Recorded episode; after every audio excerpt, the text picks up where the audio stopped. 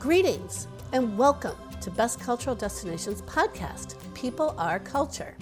I'm Meg Pier, host of this interview series, which presents stories of how culture is created, preserved, and shared, one person at a time. People Are Culture podcast celebrates our unique differences and shared human condition and reveals that while the phenomenon of culture is universal, its meaning is personal. Rosie Greenlees, OBE, is president of the World Crafts Council and a member of the Creative Industries Council.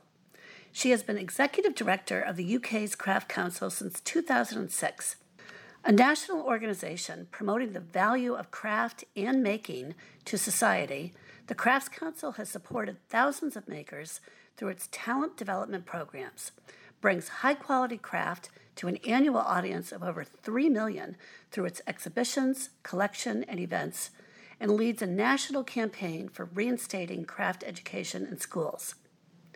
Rosie spent her early career as a visual arts curator before taking on senior roles, including cultural strategy manager, responsible for the Mayor of London's first culture strategy, and founding director of the London Centre for Arts and Cultural Enterprise. It is a pleasure to welcome Rosie to the People Are Culture podcast. Rosie, it's a pleasure to have you on the Best Cultural Destinations People Are Culture podcast. Welcome. Thank you very much. It's uh, a delight to be here as well. Thank you, Meg. Well, I'm going to begin, as I begin each segment, um, with a big question, but one that uh, I'm keen to get your answer to, and that is what is culture? Yes, that's um, that could take some time to answer. Um, I guess I guess for me there are a number of ways in which one can express a definition of culture.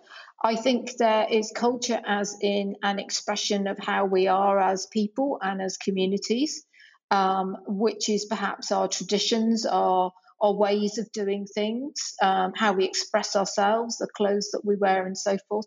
And then I guess there's the notion of culture, which is perhaps slightly more narrowly defined, which is the artifacts that we produce, which represent our our values, our ways of thinking about the world, which obviously do include things like um, uh, ceramics and paintings and music and all of those sorts of things. So for me, culture is a, is a, is a way of expressing ourselves as individuals and as communities.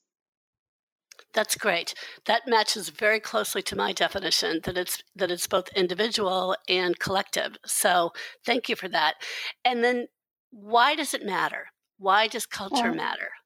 It matters hugely um, for for an obvious reason. I think is, is because it is an expression of being a human being. Um, you know, we are sentient beings. We we wish to. We are creative beings. We need to express our individuality um, and our being and our humanity, and therefore it is very very core to what we are as human beings. Um, I think it also matters because I think it's a way of um, understanding other people, um, of bringing people together and recognizing difference as well as similarities. And I think that that is enormously important in the world, especially at the moment. I totally agree. It's getting more and more um, necessary to find ways to communicate and to understand each other. And culture certainly is the transmission line, I would mm-hmm. say. Mm-hmm. Um, now, the terms making and craft yes. can have different meanings to different people. How do you define these terms? Okay, so uh, the way that we would define them within a craft council context would be that craft is very much um, a notion of making with great technical skill, a great um, empathy for your material or your process. So there's a level of quality and skill and excellence in there. Um, craft being something that is well done. Um, I would say that making is a slightly broader term, which is about anything that you do, which is of of of constructing in one form or another. Um, and we use both terms because I think when you're talking about a very broad definition of craft, which encompasses maker spaces or grassroots craft, then actually the term making can often be a better way of people understanding what you're talking about. Craft is a very loaded term. Making, I think, carries less baggage with it, and so it's sometimes it's a more helpful terminology to express that wider notion of of craft. Mm-hmm. And can you tell us who are the members of the World Craft Council and what does membership offer? So, the World Crafts Council is an international body. It consists of five regions um, and uh, uh, covering the whole of the globe. The members are all organisations committed and promoting craft in one form or another. So, that might be organisations like ourselves, which receives government funding, um, is is um, is it, our existence is there to support makers and craftspeople. Um, it may be membership organisations, so craft and design associations, for example. Um, so there's a whole host of organisations. There are hundreds across the globe um, within those different regions. So that's Asia Pacific, Africa, Europe, North America, and Latin America. Mm-hmm. And what does membership offer the members? So the membership is very much about I think I think if you didn't have the World Crafts Council, you'd want to create it basically. It's a coming together of a collective of organizations who are all like-minded. Our job is to promote craft, to support craftspeople of all sorts across the globe um, to recognize the value, to promote the value of craft, but also the, the network is about giving opportunities to share information, knowledge, expertise, uh, to work collectively together to do projects, for example. So, for example, in Europe, um, within the network, we have had uh, European funding to deliver programs together, which might focus on professional development for craftspeople. It might be research. It might be focused on how to build a market for craft.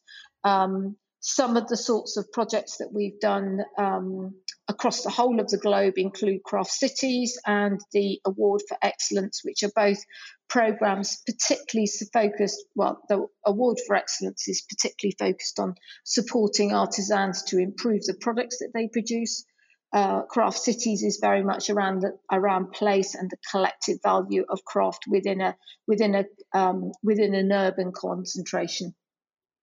Yes, and I want to come back to the craft cities, but um, before we go there, um, you wrote a piece a couple of years ago that carried the mm. headline um, The UK craft sector isn't a hipster economy, it's sparking innovation.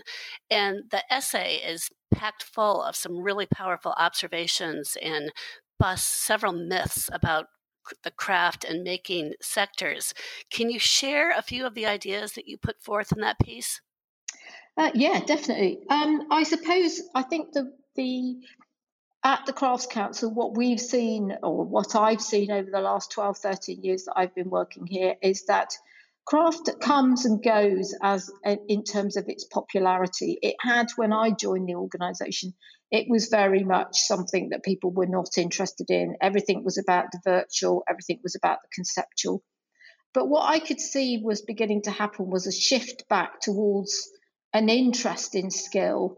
And with the downturn in the global economy and so forth, um, a sort of return to notions of integrity and authenticity, um, the fact that um, uh, people were increasingly expressing their individuality through the things that they bought and the things that they wore. And so the idea of customization became more and more important. So, what's emerged out of that is a great interest in craft. And you can see that in many luxury brands that use the term craftsmanship or craft in some form or another to promote what they're selling.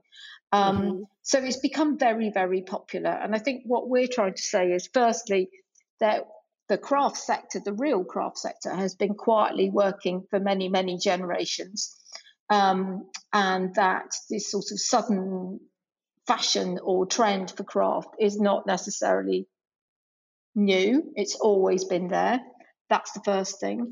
The second thing is that that notion that craft is simply about people making nice pots or jewelry or textiles. Yes, of course, that's very important. But actually that there's a, a, a really exciting and interesting way of thinking about craft and making in the 21st century, which is that whole notion of um, understanding materials and processes and how those things can be brought to bear uh, within the problem solve the, the, the, solving of problems that we're facing at the moment. Um, and what I mean by that is obviously if you think about science and technology, there's a lot of work going on around new material development um, of how you can take existing materials and processes and do new things with them. And craft makers sit very comfortably within that context. So they are often bringing brought together with medical academics, with scientists, with technologists, with material specialists to develop new materials and new ways of applying craft skills. And for us, we think that that's a really important part. What we need to do as the Crafts Council is to shine a light on that work and demonstrate that it's not simply some hip thing um, of people making a few pots and selling a cup of coffee in East London. It's much, much more fundamental than that to, to society, both economically and socially. Right. And as a uh, jumping off point, um, there's also a lot of crafts people that work with recycled material and i feel mm-hmm. that craft has played a significant role in the the environmentally conscious movement. I mean i feel that through art and crafts that are that have been created with recycled materials there's been a real consciousness raised about environmental concerns. Do you have any thoughts on that? I think that's very true. Um, i think that not only are people concerned about um, the use of materials, but also thinking about how they can use their materials in more useful ways. So that that it may be whether that's actually using a recycled material to make with, um, or whether it's actually thinking about how they can promote that idea of longevity within the market. So, for example, encouraging people to buy things that can last for longer. Um, and actually buying, you know, a very well made pair of handmade shoes, for example, something like that, will last many years uh, rather than buying one pair of shoes every year for 60 years or whatever. Um, so it's that idea of how you can um, both impart the notion that actually buying something well made that has that can last is a positive contribution to the sustainability of the globe. Absolutely. Well, I think, you know, probably beginning in the 50s, it, you know, the world became more of a throwaway society. And mm. there is this return, you know, because we are all so much more aware of the, the, the urgent need for sustainability.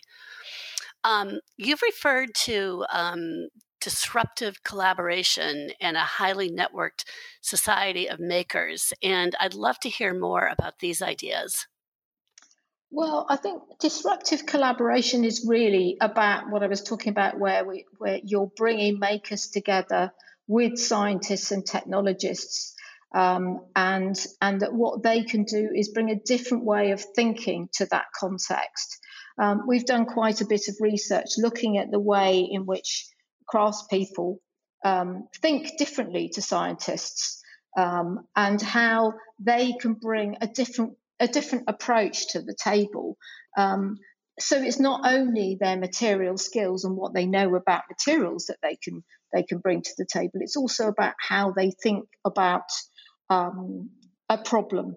Um, so, for example, that whole idea of makers, um, they have a um, an understanding of how humans engage with materials. They have an understanding of um, of how materials operate, what, how far you can push them, how you can manipulate them.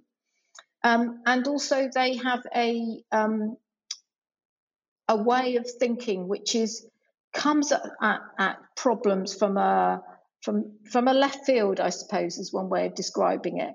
They will worry away at a problem. They think about it through making and through materials rather than a paper based problem. Um, and so, what that brings is a sort of unique contribution to the problem solving that scientists might be engaged in. Yes. And and that actually kind of goes back to what you said earlier on about, you know, we are all unique and we we all have special talents and you know, the idea that um, a certain kind of mindset or sensibility can be brought to bear, you know, in a totally different realm. Um, I think we need to be thinking more along those lines. Um, now, um, you've been outspoken about the decline of making in schools and a failure of parents and educational systems to encourage children to think with their hands as well as their heads. Can you speak about the perception of craft as a soft career option? Uh, yes, uh, I mean, I don't even think it's thought of as a soft career option. I don't think it's thought of as a career full stop anymore. Um, I mean, what what happened in this country was that um, we, uh, well, pretty much when I joined the Crafts Council, which is a sort of 2006, what was beginning to already happen was that there were closures of craft courses, and, and I'm talking here particularly of uh, discipline specific courses, so ceramics and so forth, within an art college context. And um, people were writing to me saying, You need to do something about this. What are you going to do about it? You need to stop it. And of course, there's no, I can't write to a vice chancellor and tell them to stop this this course. It it just doesn't work like that, unfortunately. But what was becoming obvious that there was some quite serious thing happening, and we didn't really quite know what was going on, other than we could see that courses were closing, but we weren't quite sure why. We didn't know whether it was lack of demand, um, lack of interest, a lack of valuing of craft within colleges, or, or what. So we decided to carry out quite a major piece of research, um, which was looking at student participation numbers and course numbers um, from what we call GCSE, which is 16 exams that they take in this country at the age of 16, right the way through to postgraduate HE. And what we found was a significant reduction in the number of students that were taking some form of craft related course at 16 years old. Um, and that had been quite a significant and profound decline of about 25%. And that decline has continued. Um, at the point when we did that piece of research, higher education was still looking quite buoyant. But our concern was that actually some of that buoyancy was because of large numbers of international students, and the, the data that we had didn't allow us to find that out, but we suspected that that might be the case. Um, and really, what's happened is that there's been a whole, well, there's a series of things that have been going on here. Firstly, that a huge um, emphasis on results very results driven education system in this country meant that increasingly anything that was not considered to be core, so in other words, not a hard subject like maths or English or a language, was effectively being taken off the offer list to students. It wasn't, people weren't investing in it. Um, equally, parents of children were becoming increasingly focused on you must get a proper job. Um, and what this was doing was, was all of these things were coming together to create a sort of decline at, at school level. And what that was then doing was reducing down the numbers, the demand for higher education. Equally, what was happening is because of that, we found that at, at higher education level, at degree level, we found uh, tutors, teachers who were saying, they had students coming to them who lacked even basic skills. So, for example, um, textiles are still pretty popular. Um, but actually, what was happening is students would come to university, they wouldn't even have been using a sewing machine, for example. Whereas in, in my world, um, I'm quite a bit older um, than students. Um, you know, I grew up learning how to sew and to use a sewing machine. That was just normal that you did that. So what we found was this, this sort of erosion of those skills right the way through school, right the way up into higher education. And obviously that's of great concern to us because, well, for two reasons. Well, firstly, there is that that notion of, of craft in the sort of more studio craft context, which is many of the people that we work with. So, you know, obviously you want to see those people coming through, people making beautiful objects and so forth, but also for the for the reasons that I've already been talking about in terms of that wider application of craft. If you look, you will find craft skills in many, many different sectors. or at least making skills. And what I mean by that is if you think about the creative industries, so I'm talking here film, fashion, architecture, you will find craft in all of those sectors.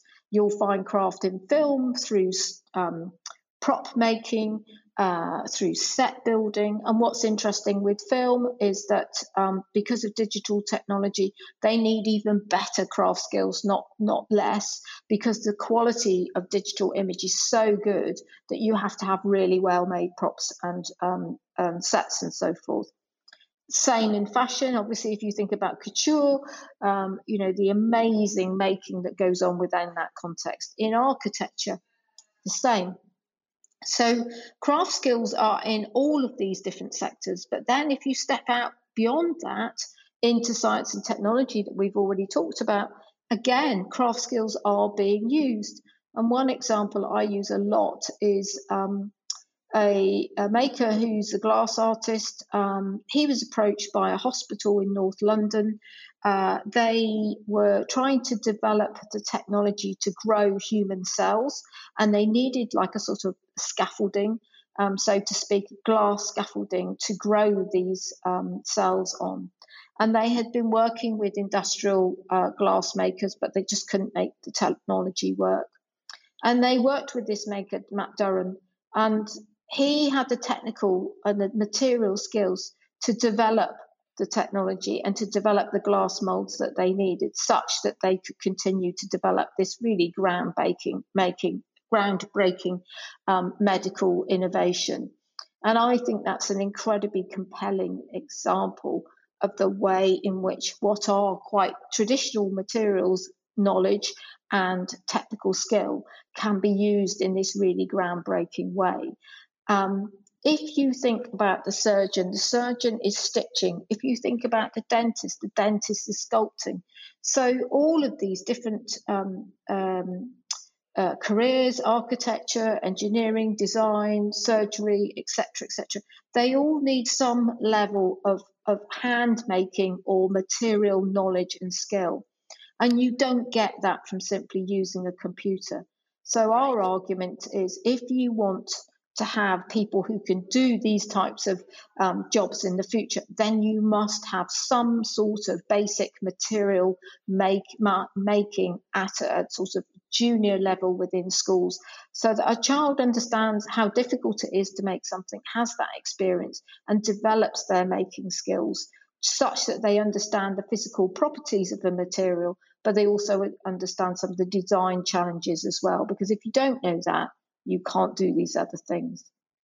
Well, I think, you know, particularly with um, young people, you know, say around 16, the age that you referred to, um, you know, it's not only necessarily the the making skills that are being developed, but it's the creativity, and it is the problem solving and the ability to bring something to life. You know, to to um, see something manifest in a concrete way. And, mm. you know, those are skills that everybody needs. Um, Absolutely. And, and, you know, when you need to learn them is not when you're, you know, 50 and being pushed out of a job. You know, you need mm. to have those skills to, you know, uh, launch a career. So yeah, I, absolutely. I would Mm. And and also the other thing is that not everybody learns by reading and writing.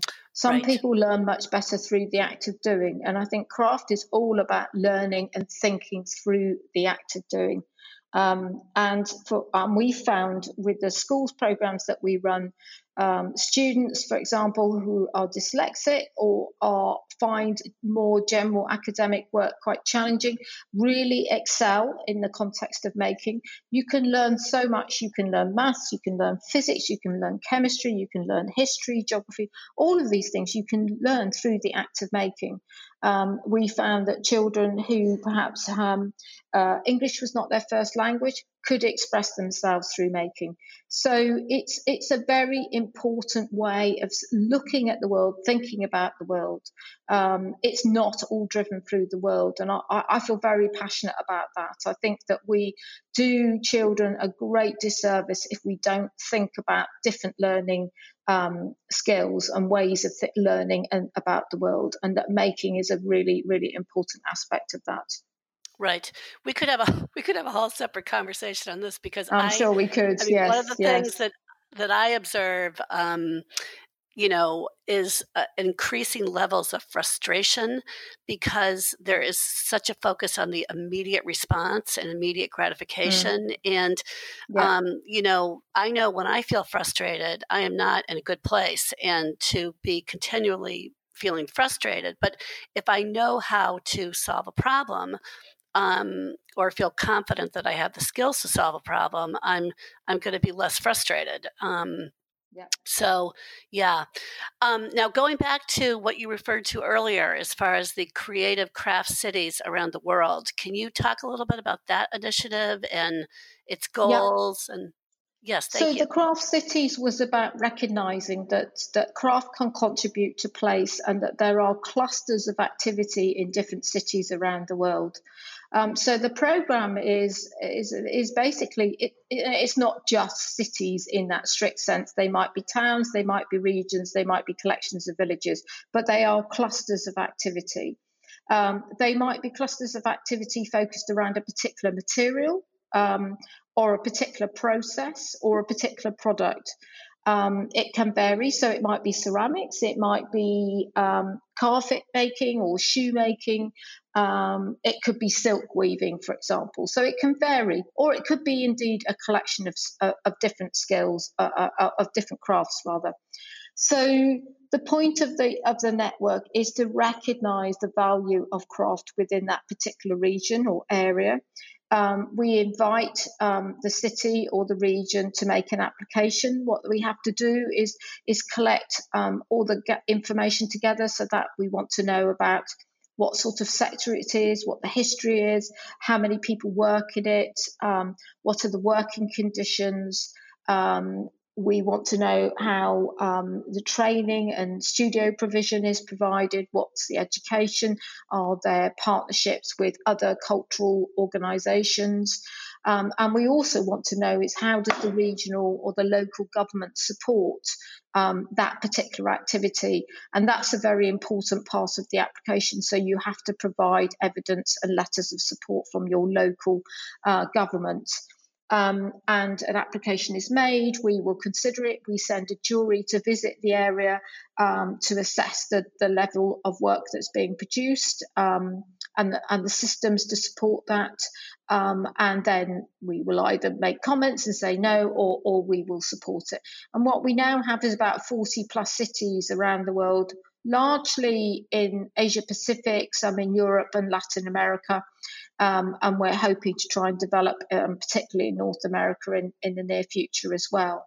So it provides a network and, um, but also a um, a status for those cities that they can say that they have World Crafts Council um, craft city status, which means that they have a letter and a certificate to show that that, that they have that level of um, expertise.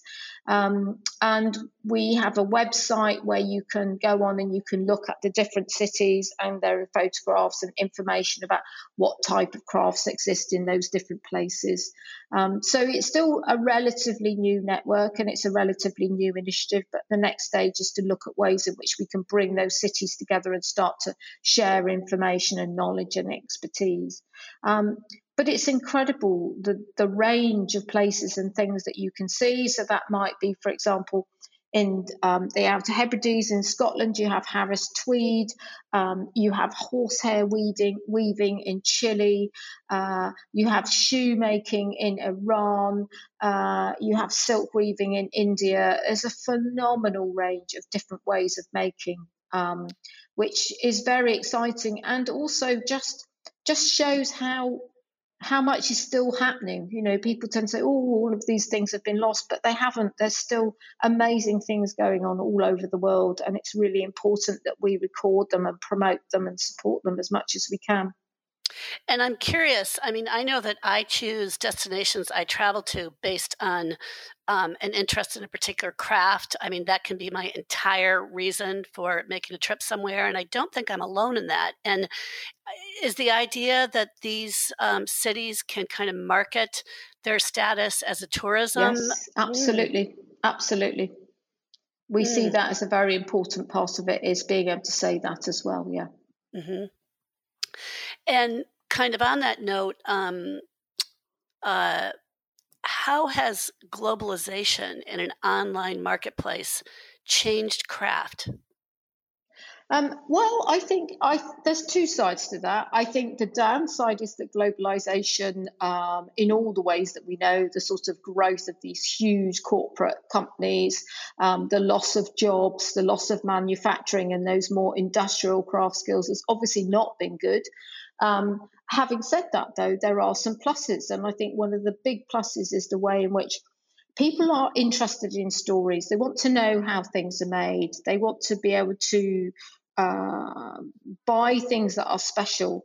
And actually, the online marketplace has opened up huge potential both for buyers and for makers. Um, you can be a maker in uh, the north of Scotland and you can be selling your work all over the world through an online marketplace by using a website, social media, and so forth. And, and you can tell the stories of your work, um, and people follow that. Um, so, actually, I think there are some pluses there as well. The only thing about that online marketplace is that there is, you know, quite a proliferation of people selling stuff that on some of these um, sites that uh, or platforms rather retail platforms who claim you know this is craft made when it's not um, it's probably been manufactured. So it does uh, create um, quite a buzz and quite a uh, um, you know, there's an awful lot of people out there. I suppose is the best way to describe it. So, so sometimes it can be challenging to find what you're looking for. Um, and so, for example, we have a directory at the Crafts Council, and we see that very much as being uh, a way in which we can sort of screen and promote what we think is good quality making and good quality craft, and that people can come to us and identify who those people are. So, I think, I think, I think there are very positive things. Um, in terms of retail. I also think in terms of um, sharing of knowledge and expertise. You know, you can go on YouTube, you can find out how things are made. Um, so it's opened up lots and lots of possibilities for people to access information and knowledge in a way that they might not have done before. Right.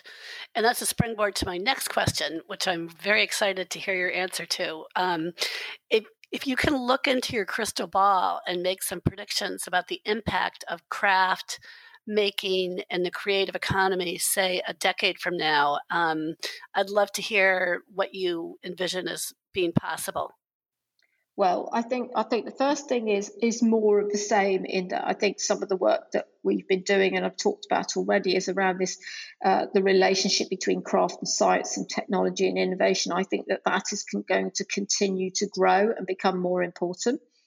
I think there's another groundswell around the way in which craft can contribute to place and, and how many cities and towns have been hollowed out because retail is, is just declining to such an extent.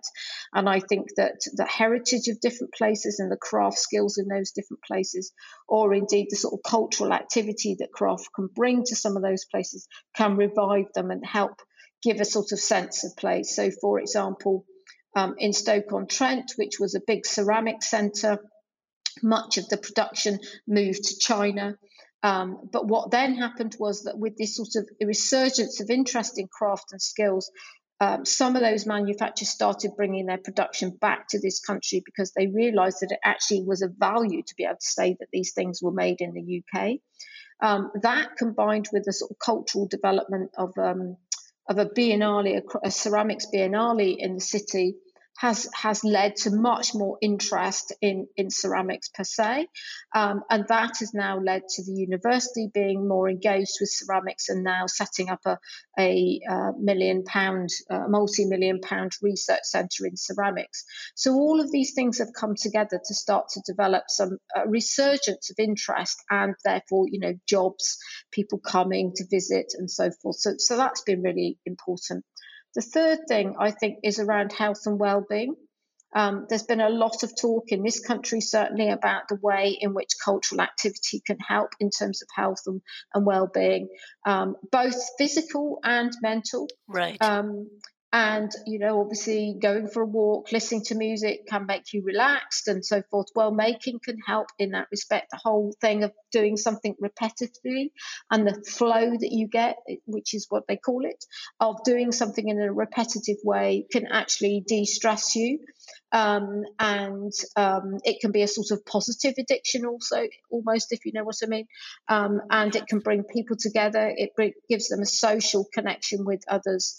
Um, as well as that more physical idea of making with your hands can keep eye coordination hand-eye coordination in place and can be particularly helpful with older people for example who are who are lacking that sort of flexibility so I think that that's going to be really important going forward, and, and I suspect that you know we will start to see craft subs- um, prescriptions. In other words, you know that whole idea of social prescribing. So you don't give somebody some pills, you send them off to take some exercise or to engage in some sort of cultural activity, and I think craft can play a very important role in that. I love the idea of that. I know that myself, the you know, to the extent that I engage in crafts and that repetitive activity that you refer to, it can become um, meditative, um, mm. Mm. and you know, it frees the mind from. Yeah. Whatever concerns you might have, because you're focusing on the the task at hand. Um, yeah. I agree about that. Now, you've looked ahead, and now to kind of take a look back um, at your your own career, um, you spent your early career as a visual arts curator, and I'd love to have you um, share, you know, what drew you to a career in the arts, and whether there was any kind of pivotal moment, or whether it was something that you just knew you loved from a young age. Um, I just loved it from a long, young age. I grew up um, on Salisbury Plain, uh, very close to Stonehenge. You probably heard of the place Stonehenge, which is mm-hmm. a prehistoric stone ring. Um, I, I didn't go to galleries and museums particularly. I did go to theatre and concerts, but there really was very little. I mean, I lived in a village um, so there was very little in the way of, of cultural activity for me. Uh, my parents weren't particularly that way inclined either. Um, but I always had an interest in history. Um, when I was a teenager, I went and, and did an evening class in archaeology. Um, and so I suppose that sort of, I think that at that point, I started to be interested in the idea of working in museums and art galleries. Um, but I don't know particularly where that came from. It wasn't something that I particularly grew up with, but I always loved drawing and art, so I did a lot of it when I was a child um, in my own spare time, um, and um, and that just led me on into where I am now. Mm. Well, I think it's funny how if you have something inside of you that you know this type of um, this realm speaks to you, it does kind of take on a life of its own and lead you in all kinds of different mm. directions. Um, yeah. Now, in, in, another earlier position, um, you were the cultural strategy manager responsible for the mayor, the mayor of London's first culture strategy. Can you describe that experience in terms of the opportunity and the challenges and what the key learnings were for you about strategy, politics, and yourself? So that was an enormously exciting thing to do because um, this was just when the the the um, Greater London Authority, the Mayor of London, um, as as a as a body was created because, of course, it didn't exist before. Um, so the whole organisation was being established all at the same time when I joined. So I joined just about six months after it was first established. Um, and it was a great honour to be in a position where I had this incredible overview of all of the cultural activity that was going on in London. And that was very exciting. And nobody had really written anything about the culture of London in, in quite that way. And it was still relatively early days in terms of the idea of the creative industries more generally. So there had been some pieces of research done around that, but not a lot. Um, so it's a very exciting time and place to be.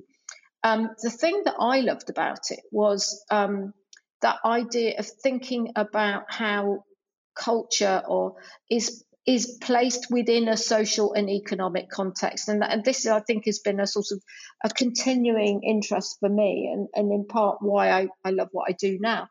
Um, is is you know how how does culture sit within the context of planning, of transport, of environmental, of health, and so forth? And there was um, a requirement of the mayor's culture strategy that it had to align with all his other strategies, so his economic strategy, his planning strategy, and so forth. So part of my role was to work with the officers in all of those different teams to make sure that all of this held together as a sort of single coherent strategy for the mayor. That was both challenging, um, but also very exciting. Mm. Um, and um, I suppose for me, what was um, the learning from that was how um, how you need to try and uh, how important it is to be able to explain to people and get people to understand why culture is important. Because, of course, you might go talk to somebody in the transport team or the planning team who had absolutely no interest whatsoever in culture and couldn't see any reason why they would want to um, consider it to be of importance. And so sometimes you had to, you know, get, you had a sort of additional challenge that people didn't recognize that this was of any significance. Um, so that, that was a bit of a challenge, but it was a, a fascinating and very exciting time to be there. Um, and I think that um, it since then, there have been, I think, two more strategies. And of course, now there's a World City Initiative and there's all sorts of things going on at the GLA. So um, I feel very honoured to have been part of those first early days of setting the sort of groundwork for all of that. Well, and I think how fitting that your role um, looking at culture was was one that kind of wove together all the the other um, areas uh, of the mayor's strategy. I mean, that seems very fitting to me. Mm-hmm. Um, Rosie, why do you do what you do? um, because I love it. Um, um, I, I, I'm not a maker myself. I'm not a creative making person in any sense. People often say, "Oh, do you make or do you, do you?" I, no, I don't. But what I love is the creativity of my role, which is thinking about how we can present craft in that wider context and how you can shine a light on these amazing things that makers are doing. I love going and visiting makers in their studios. I love going out there and seeing what's going on, but I also love going into meet a minister and explain to them why all of this is important. Um, so this job is fantastic because on the one hand, it gives me that very direct link with with creative activity, but it also gives me an opportunity to use that knowledge and expertise I have around sort of strategic and advocacy and so forth. Um, so the two things come together really well in my role, and and I I care passionately about making. I think it's really really important, and I've I've I've experienced it for myself, seeing my own children not have access to those things in school. Um, um, but I've also gone into school and run workshops and seen what amazing things children can do when they're given a piece of clay. Um, and I think that you know craft can absolutely transform people's lives, and and and we need more of it. It can solve some of the problems of our our very fraught society um, at the moment, and I think we absolutely need it um, for the future. Well said.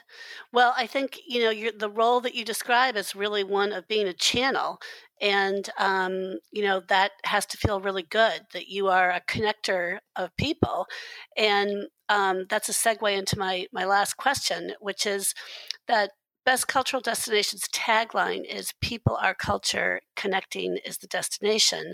And it seems to me that the World Craft Council's work is, is also about connection. In closing, could you share a message with listeners, pardon me, about what connection means to you and how you achieve it? I think connection for me is is often about how craft can bring people together. Um, and and it can be a, a, a place of shared interest.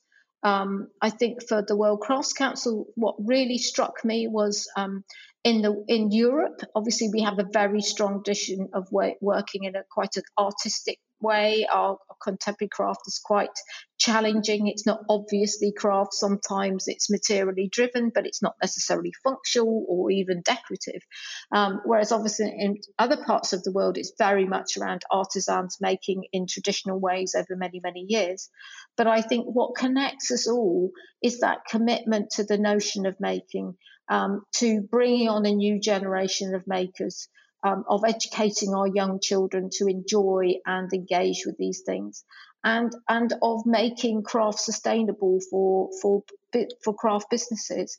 And I think that connects everyone across the whole of the World Crafts Council, regardless of whether you're sitting in your ha- in your house in India working on a very traditional loom. Uh, producing cloth for for a, a textile house, or whether you're in the um, Highlands of, of Scotland, um, weaving a basket, for example, I think, or indeed in London in a studio in, in, in Shoreditch making ceramics. We're all connected by this one thing, which is this, this need to make and um, this need to express ourselves through material things um, as human beings. And I think what that does is, is, is demonstrate how we all have a notion of a shared way of thinking about the world, um, and that craft and materials and making can help us see where that commonality is. Well, I think you've brought us full circle. That's uh, a lovely thought. That you know, craft is really just about about being human. Um, Rosie, I thank you so much. I've thoroughly enjoyed this conversation, and it was a delight and to have me you. too. Thank you. Thank you very much. Thank you.